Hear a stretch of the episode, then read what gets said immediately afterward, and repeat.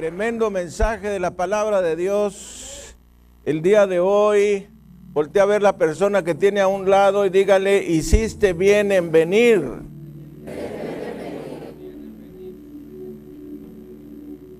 Porque hoy vamos a hablar del amor. Bendito sea Jesucristo. Yo sí estoy enamorado. Vamos a ir a la palabra del Señor en la primera carta a los Corintios, capítulo 13. Mientras hablamos de el amor verdadero. Voltee usted a ver la persona que tiene a un lado y dígale el amor verdadero. Y nos dice desde el versículo 1, si yo hablase lenguas humanas y angélicas y no tengo amor, vengo a ser como metal que resuena o címbalo que retiñe. Si tuviese profecía, y entendiese todos los misterios y toda ciencia, y si tuviese toda la fe, de tal manera que trasladase los montes, y no tengo amor, nada soy. Y si repartiese todos mis bienes para dar de comer a los pobres, y si entregase mi cuerpo para ser quemado, y no tengo amor, de nada me sirve. El amor es sufrido, es benigno. El amor no tiene envidia. El amor no es jactancioso, no se envanece, no hace nada indebido, no busca lo suyo, no se irrita, no guarda rencor, no se goza de la injusticia, mas se goza de la verdad. Todo lo sufre, todo lo cree, todo lo espera, todo lo soporta. El amor nunca deja de ser. Sea el nombre de Jesucristo bendito. Gracias Señor. Padre precioso, te pedimos que esta palabra que recién hemos proclamado en este instante se convierta en vida en nuestras vidas. Y cada uno de nosotros gocemos de la experiencia del amor verdadero. Te pedimos, Padre, que si por alguna razón no hemos comprendido y menos vivido la verdad del amor, tú nos hagas comprender y nos des la herramienta necesaria para llevarlo a cabo. Te lo pedimos en el precioso nombre de Jesucristo. Y los hijos de Dios decimos, Amén. Gracias Señor. Transmitiendo desde la iglesia El Camino de México su programa La Palabra Viviente. Vamos a dar un saludo a nuestro auditorio nacional y mundial. Bendito sea Jesucristo. Gracias Señor. Transmitiendo por medio de televisión mundial radio, televisión cristiana e internet televisión, su programa La Palabra Viviente.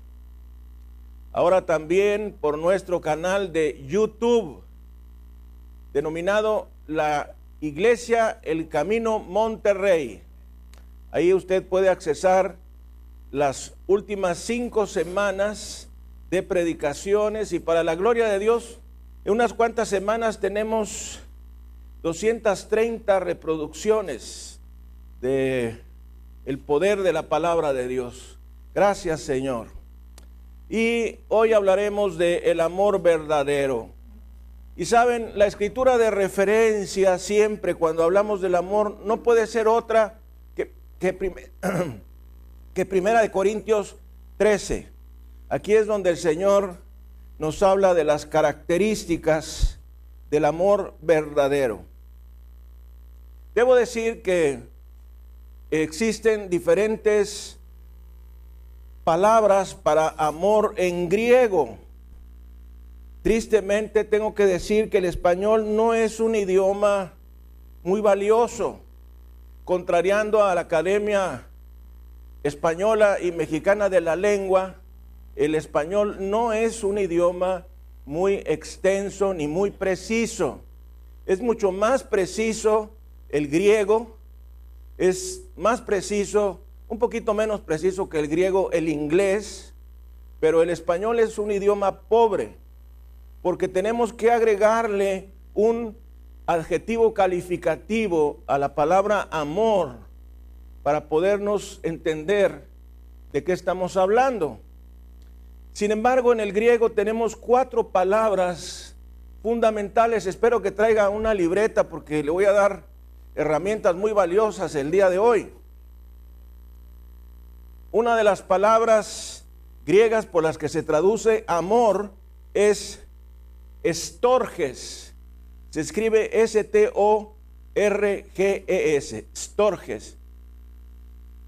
Este estorges se refiere al afecto natural. Por ejemplo, el afecto que los padres tenemos por nuestros hijos o por nuestros nietos, por nuestra descendencia, se denomina amor estorges. Es la palabra estorges. Solamente estorges significa afecto natural, amor de los padres, amor por nuestra descendencia. Luego está otra palabra griega que es filos, que se refiere al amor mental, al amor de las amistades. Las amistades que nosotros amamos, tenemos por ellos este tipo de amor que se llama filos. Quizá algunos han escuchado la palabra Filadelfia. ¿Alguien ha escuchado la palabra Filadelfia? De hecho, hay una ciudad en Estados Unidos que se llama, un estado que se llama Filadelfia. Bueno, pues eh, Filadelfia es una palabra doble que viene de filos y adelfos. Filos, que es el amor de la amistad, las amistades, amor por las amistades, y adelfos, hermanos. O sea que Filadelfia quiere decir amigos y hermanos. Filos y adelfos. Filos y adelfos, amigos y hermanos. Luego tenemos la palabra eros. Esta palabra eros, de donde nacen nuestras palabras erótico, erógeno y palabras semejantes, se refiere pues al amor físico, al deseo sensual. Y finalmente la mejor de las palabras griegas pues es ágape, ágape, que significa el amor espiritual, el amor de Dios, ágape. De hecho, en algunas ocasiones esta palabra ágape es mal utilizada. Yo me recuerdo hace años, se decía que la familia fulana había tenido un ágape. Pues se oye muy bonito, pero no significa eso, porque la palabra ágape significa amor espiritual. Entonces, ¿por qué les doy toda esta explicación? Porque cuando nosotros hablamos del amor entre los humanos, generalmente en español tenemos que agregarle un adjetivo calificativo y tenemos que decir pues el amor de los padres, el amor de los esposos, el amor espiritual, el amor eh, sexual, en fin. Entonces, ah, esto es muy interesante porque cuando leemos la primera carta a los Corintios en el capítulo 13, la palabra que se utiliza para hablar del amor no es ni eros, ni estorges, ni filos, es la palabra ágape. De modo que la palabra ágape es el amor espiritual. También debo decir que nadie puede tener el amor ágape si no ha hecho a Jesucristo su Salvador personal porque nos dice Gálatas 5:22 que el ágape es un resultado del fruto del Espíritu. Gálatas 5:22 que nos dice, más el fruto del Espíritu es amor, gozo, paz, paciencia, benignidad, bondad, fe, mansedumbre, templanza. Contra tales cosas no hay ley. Gálatas 5, 22 y 23. ¿Ok? Entonces, si la palabra por la que se traduce amor es la palabra ágape, entonces caemos en cuenta que la única manera de tener este fruto del Espíritu, que es el amor, es haciendo a Jesucristo nuestro Salvador personal. Y que nadie, absolutamente nadie, puede otorgar a otra persona el amor ágape si no ha hecho a Jesús su Salvador. Entonces, cuando nosotros escuchamos en una boda que se cita 1 Corintios 13, y las personas que están allí no son personas que han hecho un alto en su vida, se han arrepentido de sus pecados, han creído en la obra terminada de Jesucristo y han invitado a Jesucristo a entrar a su corazón, pues no lo pueden dar. Entonces el ministro religioso, quien sea, que está citando 1 Corintios 13, está insultando a las personas, porque ellos no pueden proporcionar ese tipo de amor. ¿Entendido? Eso es lo que nos enseña la palabra de Dios. Por este simple entender que la palabra ágape no es una palabra que los seres humanos podemos expresar. No es un tipo de amor que podamos expresar. Les voy a dar algunas citas humanas respecto al amor. Por ejemplo, John Lennon decía, todo lo que sabemos del amor es que el amor es todo lo que hay. Bueno, pues es como el burro que tocó la flauta, ¿verdad? Eh, todo lo que sabemos del amor es que el amor es todo lo que hay. Bendito sea Jesucristo. Es cierto. El amor y la tos no se pueden ocultar. ¿Qué tal? Hubiera querido decirlo yo, pero lo dijo un proverbio italiano. También lo malo del amor es que muchas veces se confunde con la gastritis. Y cuando la persona ha sido sanada de la indigestión, resulta que se encuentra casada. Eso lo dijo un señor que se llamaba Jacinto Benavente. Por ahí alguien más dijo en asuntos del amor, los locos tienen más experiencia. ¿Qué le parece? Es cierto también. En asuntos del amor, los locos tienen más experiencia. Pero vamos a ver lo que la palabra de Dios dice, que eso es lo que nos interesa a nosotros.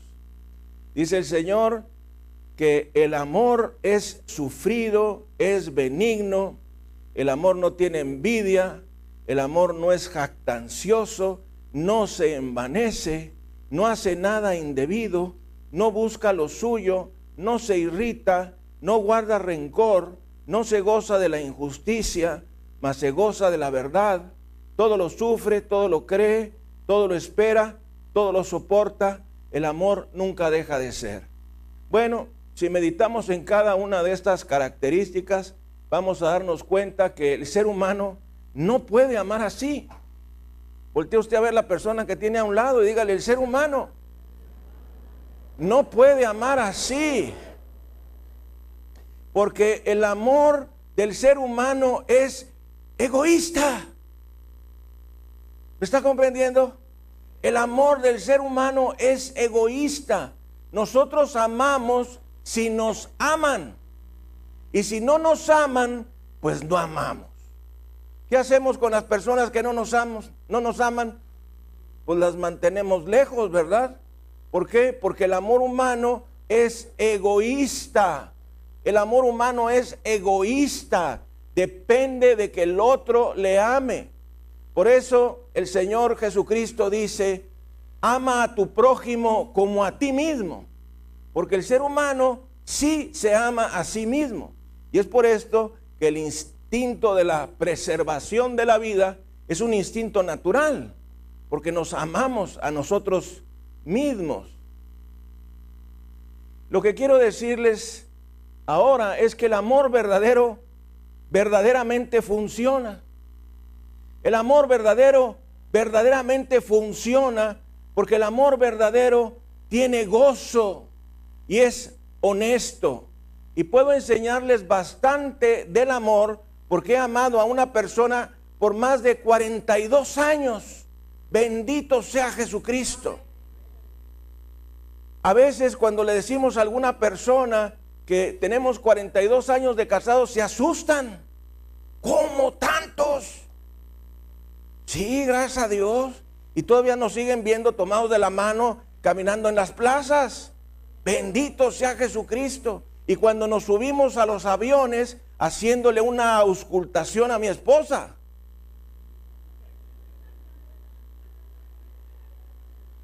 A veces mis hijas me dicen, pero papá,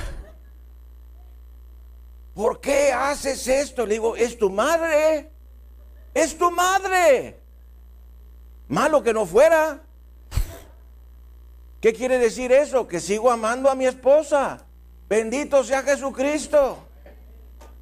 Gracias Señor. Pero debieran ver cómo se ponen mis hijas, ¿eh? No crean que se los cuento así como un chiste, es verdad. Papá, papá, se suben así por arriba del asiento. ¿Qué estás haciendo, papá? Se asoman por atrás. ¿Qué estás haciendo, papá? ¿Qué te importa? Así es como te tuve a ti. Gracias, Señor. Y vamos a ver varias características prácticas del amor. Número uno, el amor es una realidad. Hay personas que piensan que no es cierto que el amor es una realidad, pero es porque son personas que trataron de tener amor y fueron heridas, engañadas, decepcionadas, rechazadas y frustradas. Pero el amor verdadero es una realidad. El amor verdadero es una realidad. Vendrá un día en tu vida en que desees experimentar este amor verdadero. ¿Cuándo? Cuando nace un niño, por ejemplo. Deseas experimentar el amor verdadero en una enfermedad, en un, en un funeral. Vendrá un tiempo donde habrá una lágrima real en tu vida y créeme, esa lágrima no será hipócrita, no será graciosa, no será burlona, será real. Donde no hay amor, pon amor y encontrarás amor. Da lo que tú deseas. Voltea a ver la persona que tienes a un lado y dile, da lo que tú deseas. ¿Qué deseas? ¿Qué deseas? ¿Amor? Da amor. ¿Qué deseas? ¿Amistad? Sé tu amigo. ¿Qué deseas? Cariño, da tu cariño primero. Y tú vas a recibir eso. Ese es uno de los principios de Newton. Acción, reacción. Dígalo. Acción, reacción. A cada acción hay una reacción. Es uno de los principios de Newton. Entonces, si tú deseas amor, da amor y vas a recibir amor. Tú deseas cariño, da cariño y recibirás cariño. Deseas afecto, da afecto y recibirás afecto. Lo más triste es que nosotros queremos recibir algo y no damos nada, ¿verdad? Ley de Newton. A cada acción sobreviene una reacción. La palabra del Señor nos dice en Efesios capítulo 5, hay dos porciones de las escrituras que son una síntesis del amor. Evangelio de San Juan capítulo 15, Primera de Corintios 13 y Efesios 5. Vamos a Efesios 5. Efesios 5 nos dice, versículo 25, maridos, amad a vuestras mujeres Así como Cristo amó a la iglesia y se entregó a sí mismo por ella. Principios por aprender. Dios le ordena a los esposos amar a sus esposas. A ver, esposo, levante la mano. Dios te ordena amar a tu esposa. De modo que el amar es un mandamiento, no es una opción. El amor es un mandamiento y Dios nos manda amar a nuestra esposa. Cuando yo recibí al Señor Jesucristo, me preguntaba por qué Dios dice, maridos, amad a vuestra mujer. ¿Por qué lo dice? Si es algo natural. Bueno, es algo natural cuando uno es recién casado. Es algo natural cuando uno es novio. Es, es algo natural cuando tienes un año de casado, dos, tres, cinco. Pero 10, 15, 20, 25, 30, 35, 40, 45, 50, 60 años. Solo el amor verdadero puede mantenerse. ¿Me entiende? Entonces, Dios dice, marido, ama a tu esposa. ¿Por qué? Porque se nos olvida. Se nos olvida. A veces nuestra esposa nos dice, ¿no me has dicho que me amas? Y tú le dices, ¿cómo de que no? Te lo dije en 1905. Hace apenas 100 años. Y nueve más. ¿Quién sabe que las esposas necesitan que les digan que uno las ama? A ver, mujeres, ¿voy bien o me regreso? Claro, las mujeres todo el tiempo quieren escuchar cuánto las amamos, cuánto las queremos, cuánto las deseamos qué hermosas son, qué bonitas son, que no están gordas, que no les salen más arrugas, que no tienen granos, que no les salieron pelos en la nariz, ni en el bozo. Leo algunas revistas de mujeres y digo, bozo, se quita el bozo. ¿Qué será el bozo? Bueno, entonces, ¿el bigote es el bozo? Se quita el bozo. Yo dije, Bozo era un payaso, pero Bozo, ¿qué será Bozo? En fin, entonces las mujeres necesitan, viven, óigalo bien, esto te va a ahorrar mucho dinero. Voltea a ver a su marido y dile, escucha al pastor, te va a ahorrar mucho dinero. Fíjese lo que le voy a decir. El amor a la esposa no le permite envejecer.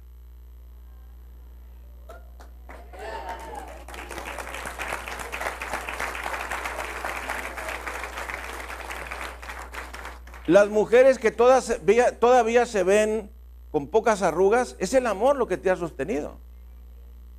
Primero la gracia de Dios, luego el amor. Entonces, pues una mujer que es amada va a requerir menos de cirugías plásticas, menos de maquillajes, menos que salió la crema mengana y fulana, menos que salió la pistola de rayos infrarrojos para...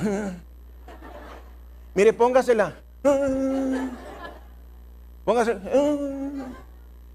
Estuve viendo un anuncio de esos. Va a necesitar menos cremas, menos maquillajes, menos cirugías plásticas, pero lo más importante es menos enfermedades. Estoy convencido que la falta de amor enferma a las personas. Una persona envejece por falta de amor. Una persona se enferma por falta de amor. Un ancianito se va haciendo más ancianito y más encaramoladito. Eso quiere decir más contracturado por falta de amor, porque el amor sana. La palabra de Dios dice, el amor cubrirá multitud de pecados. Primera de Pedro dice eso. El amor cubrirá multitud de pecados y cubrirá multitud de enfermedades. El amor sana. Santiago, capítulo 5. No le estoy echando mentiras. Santiago, capítulo 5 nos dice, ¿está alguno enfermo entre vosotros? Llame a los ancianos de la iglesia y oren por él, ungiéndole con aceite en el nombre del Señor y la oración de fe salvará al enfermo y el Señor lo levantará. Y si hubiere cometido pecados, le serán perdonados. El pastor va a orar por amor. El obrero o líder va a orar por amor. Y si no tiene amor, mejor que no vaya. ¿Me está escuchando? Su amor, su fe van a sanar la persona. Y luego dice, confesaos vuestras ofensas unos a otros, llorad unos por otros. ¿Para qué? ¿Qué quiere decir eso? Perdón, perdón, perdonar, amar, sana a las personas, sana a las personas. Medítelo y llegará a la misma conclusión. De modo que si tú deseas vivir una vida real, necesitas encontrarte con la palabra del Señor, porque el amor es real. Tristemente muchas personas dicen, vamos a hacer el amor, y no se refieren al amor, se refieren a la relación sexual. Eso es un error. Muchas personas han abusado trágicamente del amor, pero hoy quiero decir que el amor es real. Y vamos a ver varias R's. La primera R es que el amor es real. Segunda R, el amor es relativo. Juan capítulo 13, versículo 34. ¿Qué le decía? Juan 13, 1 Corintios 13 y Efesios 5 nos hablan del amor. Entonces Juan capítulo 13, versículo 34. Un mandamiento nuevo os doy, que os améis unos a otros como yo os he amado, que también os améis unos a otros. Si tomamos Juan 13:33, perdón, Juan 13:34 y lo comparamos con Efesios capítulo 5 que recién hemos leído, versículo 25, maridos, amad a vuestras mujeres, así como Cristo amó a la iglesia y se entregó a sí mismo por ella. De modo que Mandamiento para los esposos, amar a la esposa. Mandamiento para las esposas, sujetarse a sus maridos. ¡Ah!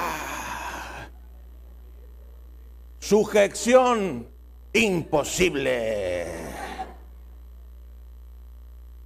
Un mensaje que predicamos hace algunos años. Sujeción imposible.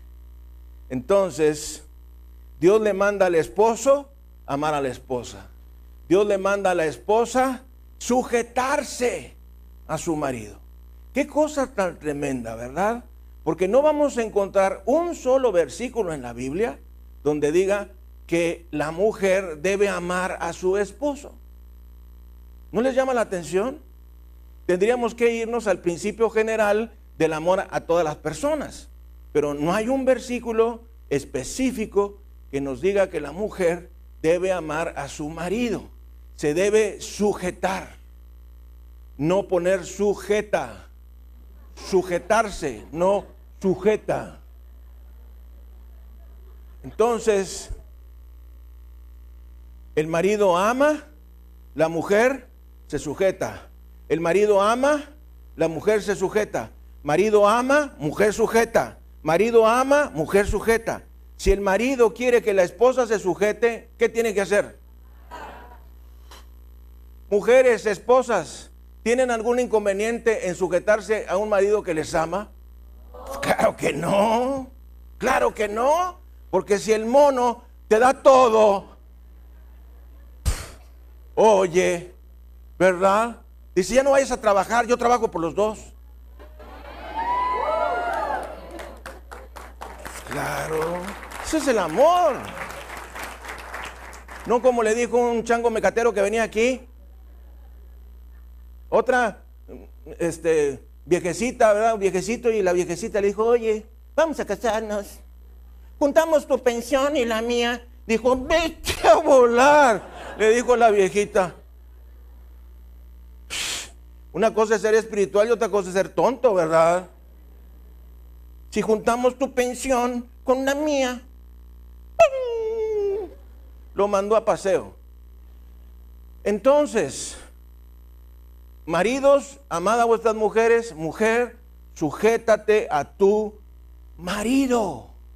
Entonces, nos dice la palabra del Señor en 1 Corintios 13, 6, y acuérdese que la demanda del amor del marido hacia la mujer, hacia su esposa, es como Cristo, como Cristo. De modo que es un amor sublime, es un amor tremendo, es un amor extensísimo.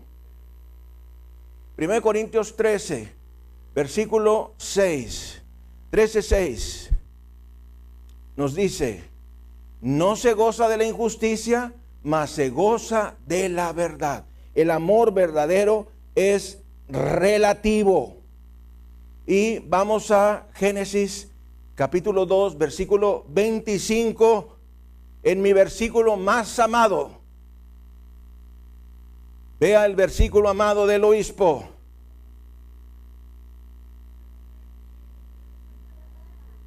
Soy natural, soy sincero, ¿verdad? Me caen gordos los pastores que aparentan que son gentes extraterrestres, ¿me entiendes? Hermanos, tomémonos de las manos.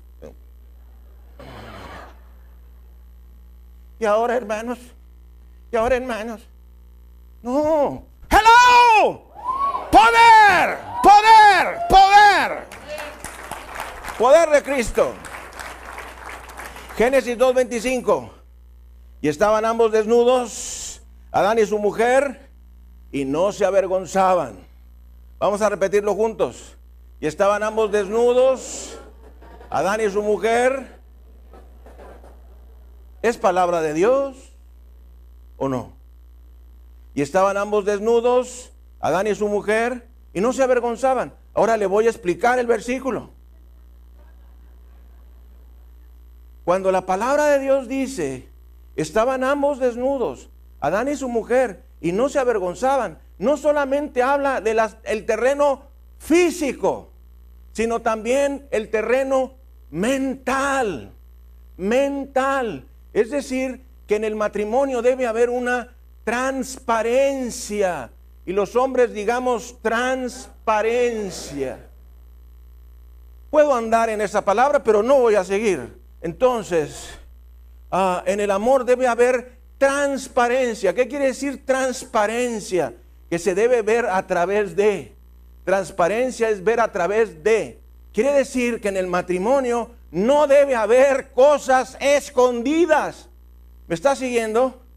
Déjale a tu esposa que vea tu teléfono celular, todos los mensajes. Dale todos tus passwords de todas tus cuentas. Eso es amor verdadero. El amor verdadero es transparente. No traigas tres teléfonos, trae uno. Me cae gordo gente que trae dos, tres, cinco teléfonos. ¿Para qué traes cinco teléfonos? Porque uno es el que te habla a tu esposa y la otra la amante. WhatsApp. Entonces, ah, es que en mi trabajo me dieron este teléfono, pues dale otro número a los de tu trabajo. Y se acabó, que todos te hablen al mismo número y suéltale el teléfono a tu esposa y dile, ahí está, chécalo.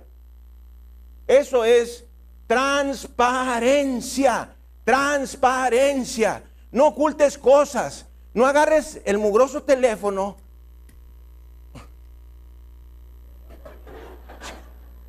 ¿Qué no quieres que oigan?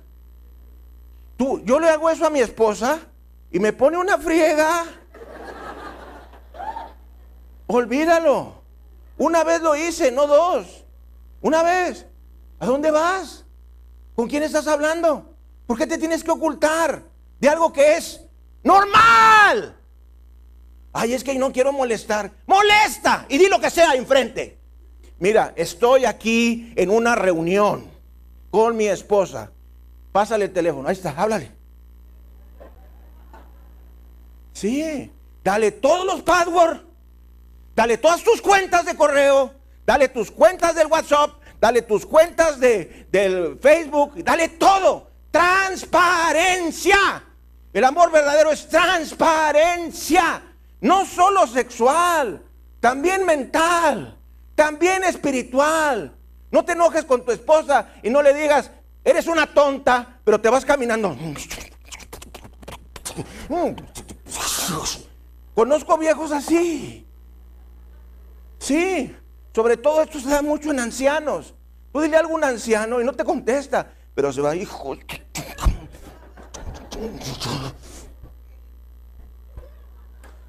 Aguas. De ahí nació el murmullos. El amor verdadero es transparente. El amor verdadero es transparente. No solo sexual, mental, espiritual, afectivo, económico.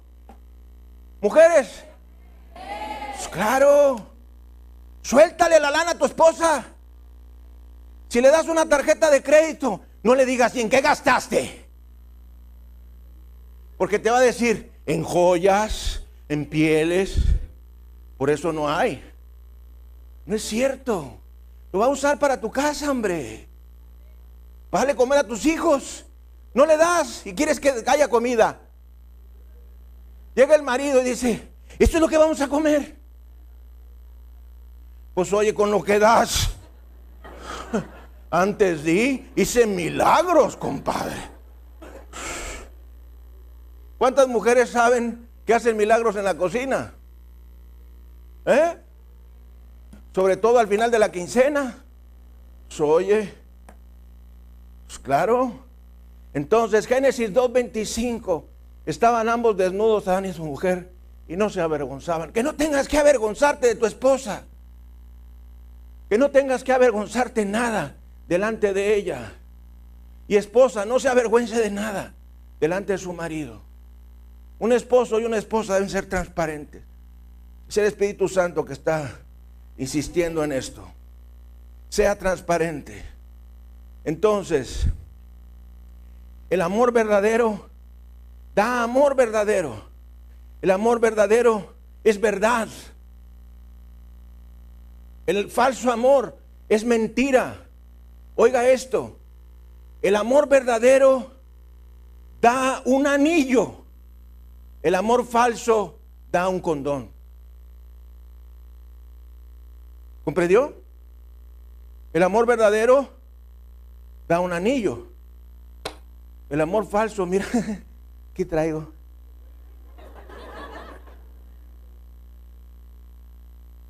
Amor verdadero ¿Para qué creen que son los anillos de bodas? Para que te acuerdes. No se quite su anillo de bodas. Ya no le queda. Arréglelo y póngaselo. Ah, se le perdió. Vayan y compren otros. Póngaselo. Yo pesaba 48 kilos cuando me casé. Ahora peso 48 kilos en cada extremidad. tuvimos que mandarnos a hacer anillos. Y me decía la chica ahí de la joyería, ¿quieren ir? Sí. Pues ¿cuánto tiene casados? 42 años. ¡42 años! Sí, 42. ¿Usted cuántos años tiene? 40. Tengo más años de casado yo que la vida que tiene usted. Hay, hay bendiciones por ser una persona mayor. Hello. Una persona mayor no desmerece, se engrandece.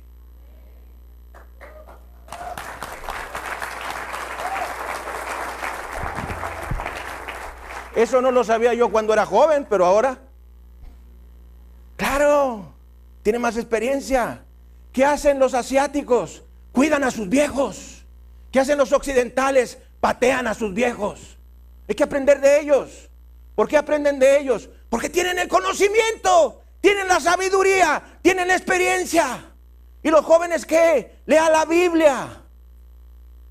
¿Qué hizo ah, el hijo de Salomón? Roboam. ¿Qué hizo?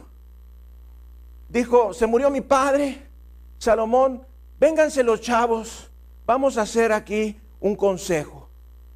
Y entonces dijo, mi padre Salomón puso tanto impuesto, yo voy a ponerle cuatro veces.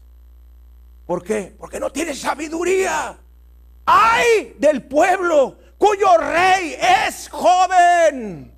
Eso no lo digo yo, eso dice Dios. Un presidente no debe ser joven. Un primer ministro no debe ser joven.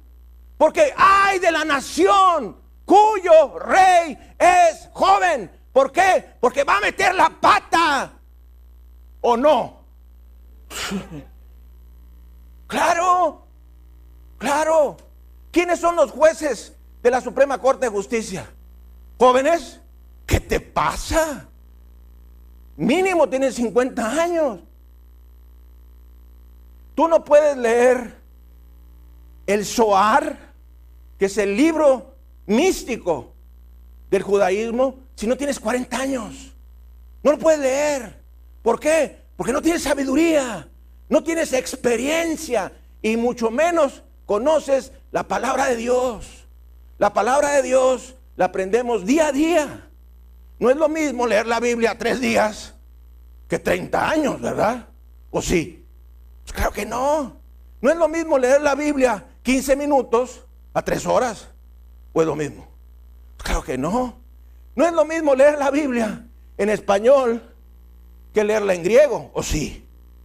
No es lo mismo leer la Biblia en español que en inglés, que en alemán, que en ruso, que en francés, que no, no es lo mismo. No es lo mismo. Simplemente la palabra ágape es una palabra griega que significa amor de Dios. Y no podemos dar el amor de Dios si no tenemos a Dios en el corazón. Si no tenemos a Jesucristo en nuestro corazón, lo único que podemos ofrecer es un amor humano. Y el amor humano decepciona, decepciona. Mil de cada mil, cien de cada cien, un millón de cada millón. El amor humano decepciona. ¿Por qué? Porque el amor humano es egoísta. Es egoísta. Somos egoístas.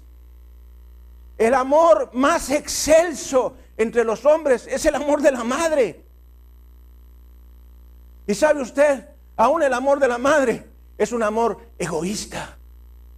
Y se lo voy a demostrar. Psiquiátricamente y psicológicamente, una madre ama a su hijo porque su hijo es una extensión placentaria de su persona. I'm sorry. Es verdad. ¿Qué es lo que está viendo la madre? ¿Placenta? ¿Mecate? ¿Qué está haciendo? Ay, mira, una foto de mí misma. Sí, claro, no es consciente, es a nivel inconsciente. No lo hace de una manera aprendida, lo hace de una manera subconsciente. El hijo es la extensión placentaria de la madre. Por eso la madre no abandona a los hijos, a menos que sea desnaturalizada, ¿verdad? Que se deje de amar a sí misma. Entonces, pero el padre sí, el padre abandona a los hijos, los deja. ¿Por qué? Porque no son de él, no los considera de él, no los considera parte de su carne. ¿Hasta cuándo? Hasta que va enamorándose de sus hijos. Y entonces, tóquele usted una niña, alguno de estos papás, a ver qué pasa. ¿Eh? Hombres aquí, mira, así, como el obispo. Oye, tócame a mi hija y te la vas a ver. ¿Eh? Entonces, ahora piensa tú de tu esposa. ¿Qué quiere el padre de ella? Que la trates. ¿Cómo quiere que la trates? ¿Eh? Imagínate que uno, yo tuve, yo tuve tres hijas. Tengo tres mujeres nietas. Conozco a las mujeres, he vivido entre mujeres toda mi vida. Entonces, nace una niña y el papá, hijita, ay, Quiere mucho al niño también para jugar fútbol y béisbol y todo lo demás, pero hijita, hijita. ¿Verdad? La está cuidando, cuidando, cuidando. Un día la hija se casa. Se enamoró de un pelafustán descamisado, patán deslenguado, chango mecatero. Es una clasificación que he hecho, según lo que he visto. Este, y entonces se casa y el pelado la trata mal. ¿Qué pasó? ¿Qué pasó? ¿Qué pasó? ¿Eh? Cuando se casó mi hermana, mi papá fue con mi cuñado y le dijo, si la tratas mal te mato. Así es, porque tú amas a tus hijas y debes amar a tus hijos también. La madre, en cambio, ama más a los jóvenes, a los muchachos. ¿Por qué? Porque es el esposo que no tiene.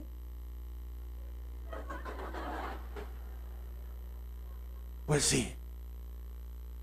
Se ríen porque es la verdad. Así es. La verdad no es un algo, la verdad es un alguien. La verdad es Jesucristo. Dice el Señor en su palabra, yo soy el camino y la verdad y la vida. Nadie viene al Padre sino por mí, dice el Señor. Entonces, Jesús es la verdad. Jesús no es una verdad, Jesús es la verdad. Jesús es la verdad absoluta. Jesús es la verdad absoluta de Dios. Jesús es la verdad absoluta de la vida. Jesús es la verdad absoluta del perdón. Jesús es la verdad absoluta del cielo. Fíjate, el poder de Dios es el perdón. ¿Por qué?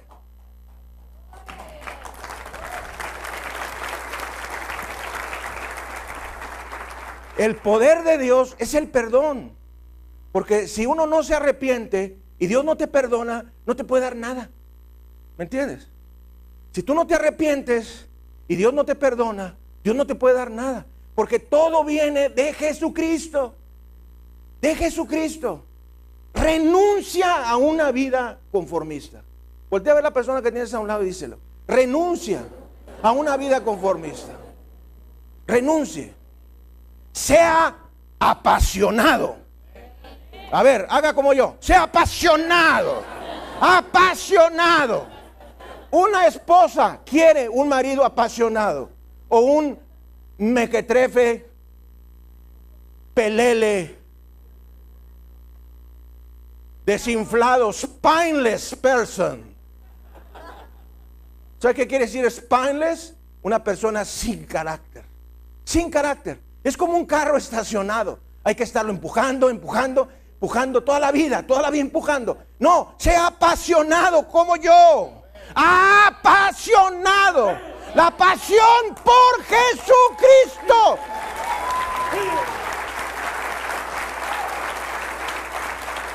Sea apasionado. Apasionado con Jesús. Apasionado con su esposa apasionado con sus hijos, apasionado en su trabajo, apasionado en su negocio, apasionado en lo que tú haces. Sé apasionado. No hay una persona apasionada que le vaya mal. Óigalo. Claro que no. Es el que le suben el, el, uh, sueldo. El apasionado. Estoy cuidando mi trabajo. A un lado que estoy mercanteando aquí. ¿Qué decían los merolicos? ¿Cómo decían los merolicos? ¿Te acuerdas?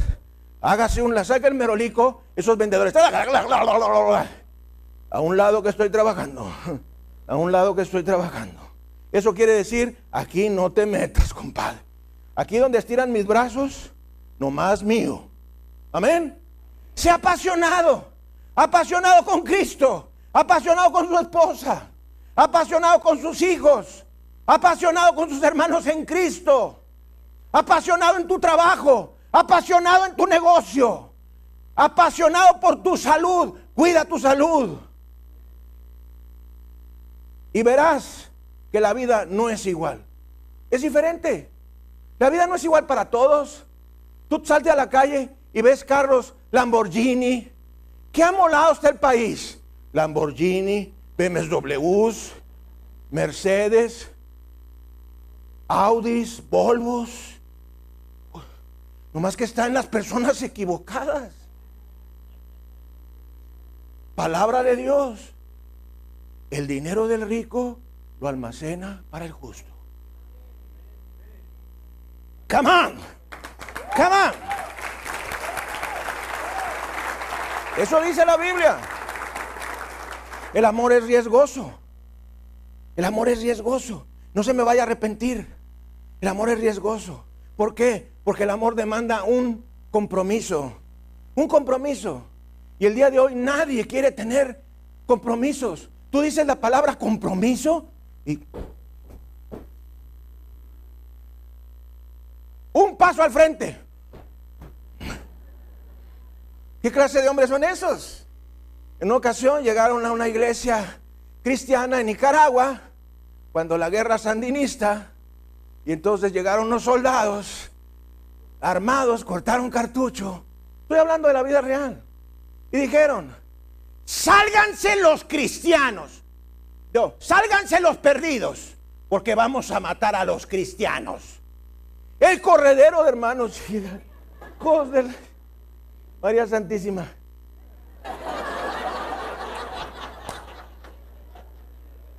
¿Ya se salieron? ¿Ya se salieron los, los que no son cristianos? Porque a los cristianos los vamos a matar. Sí, ya se fueron. Cierra las puertas. Se pusieron de rodillas, hermanos. Oren por nosotros.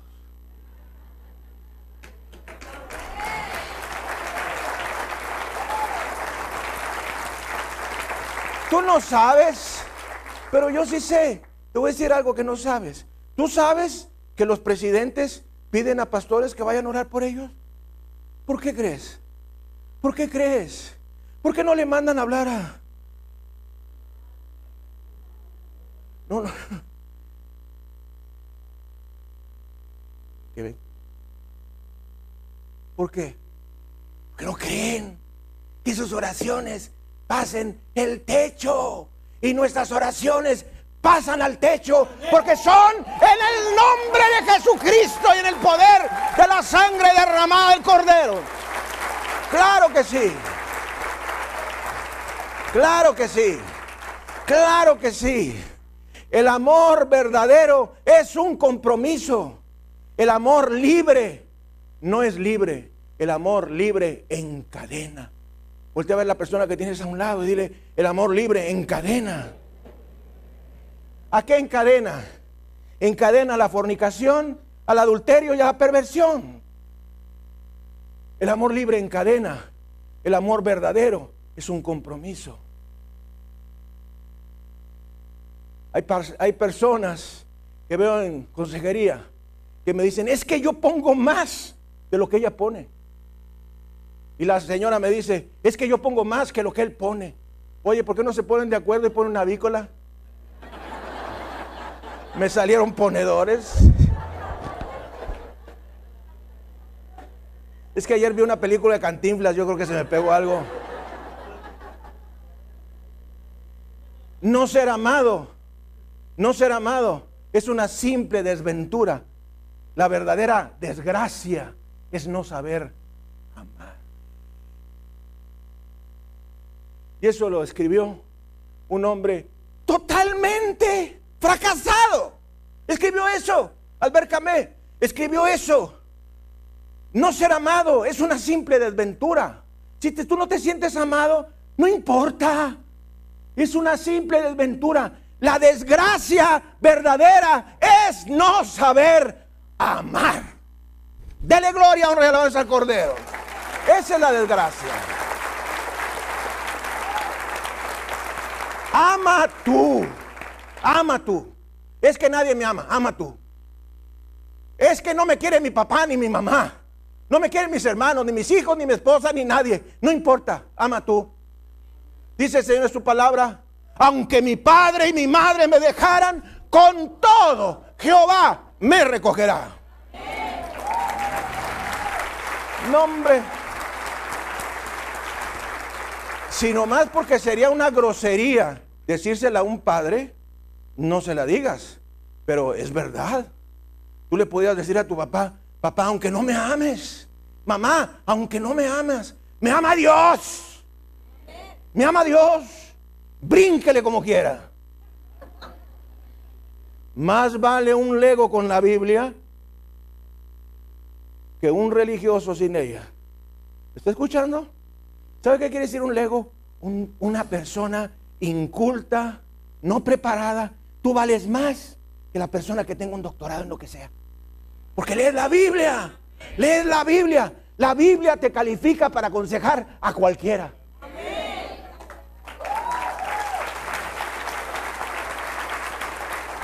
Lo hubiera sabido antes y me, hubiera ahorrado 15 años de estudiar medicina. Claro, claro. Dios sana. Jesucristo sana. Jesucristo sana. Jesucristo sana. Sana, sana adentro y sana afuera.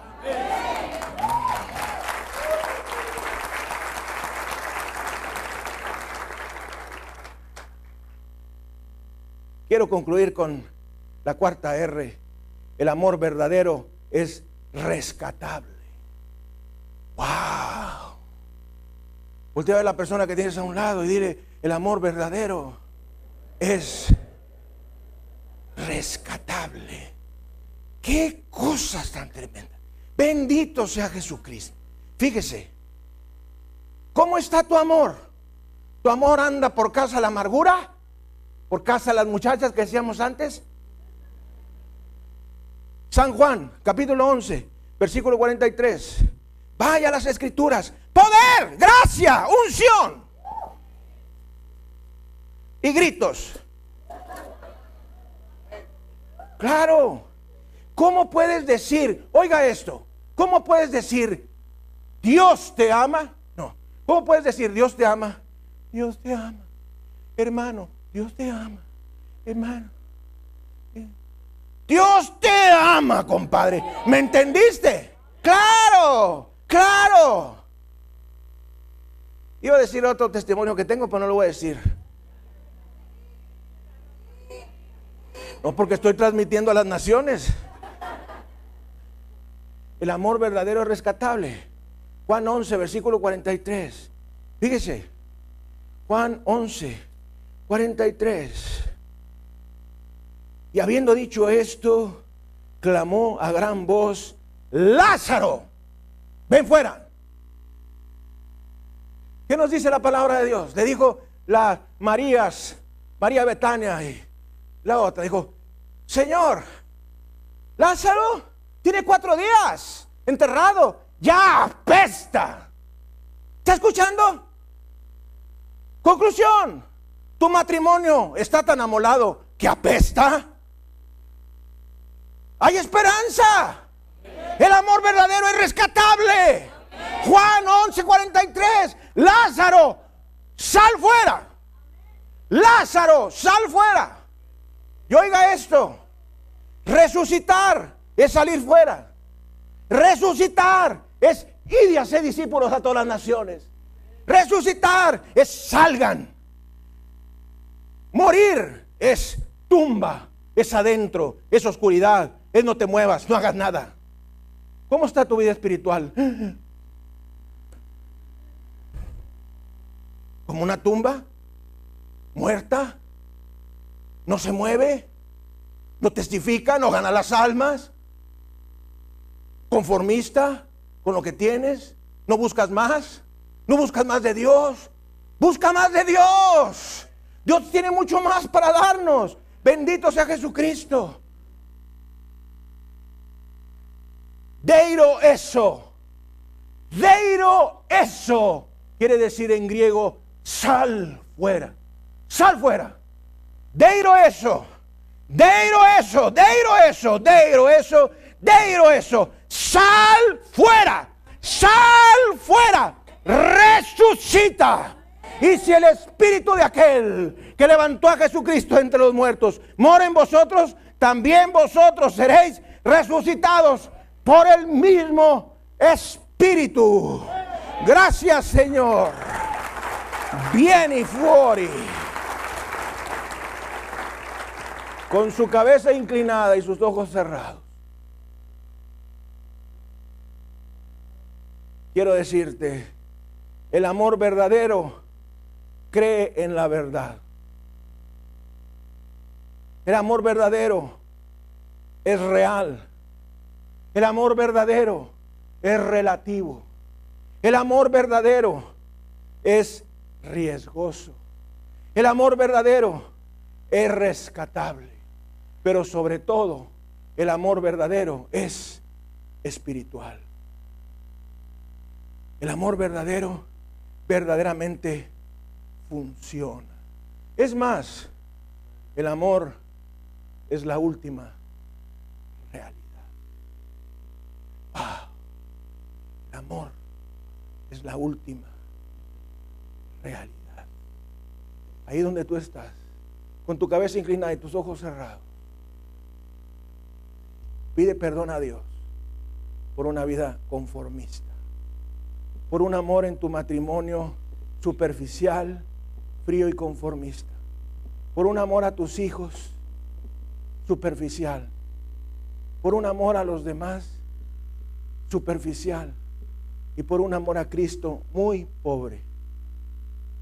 Hoy es el día. Hoy es el día de salir fuera. Hoy es el día de bien y fuori, de sal fuera. Hoy es el día de com heraus, que sal fuera en alemán. Hoy es el día. Hoy es el día. Hoy es el día. Hoy es el día del perdón. Hoy es el día de la bendición. Ahí donde tú estás, dile al Señor, Dios Todopoderoso, perdóname porque he fallado al mandamiento del amor. Quiero amar con un amor ágape, con un amor apasionado, con un amor que transforme mi vida y la vida de los que me rodean. Dame, Señor, el amor verdadero. Dame, Señor, el amor ágape. Te entrego mi corazón y mi vida. Y declaro la sangre de Jesucristo limpiándome.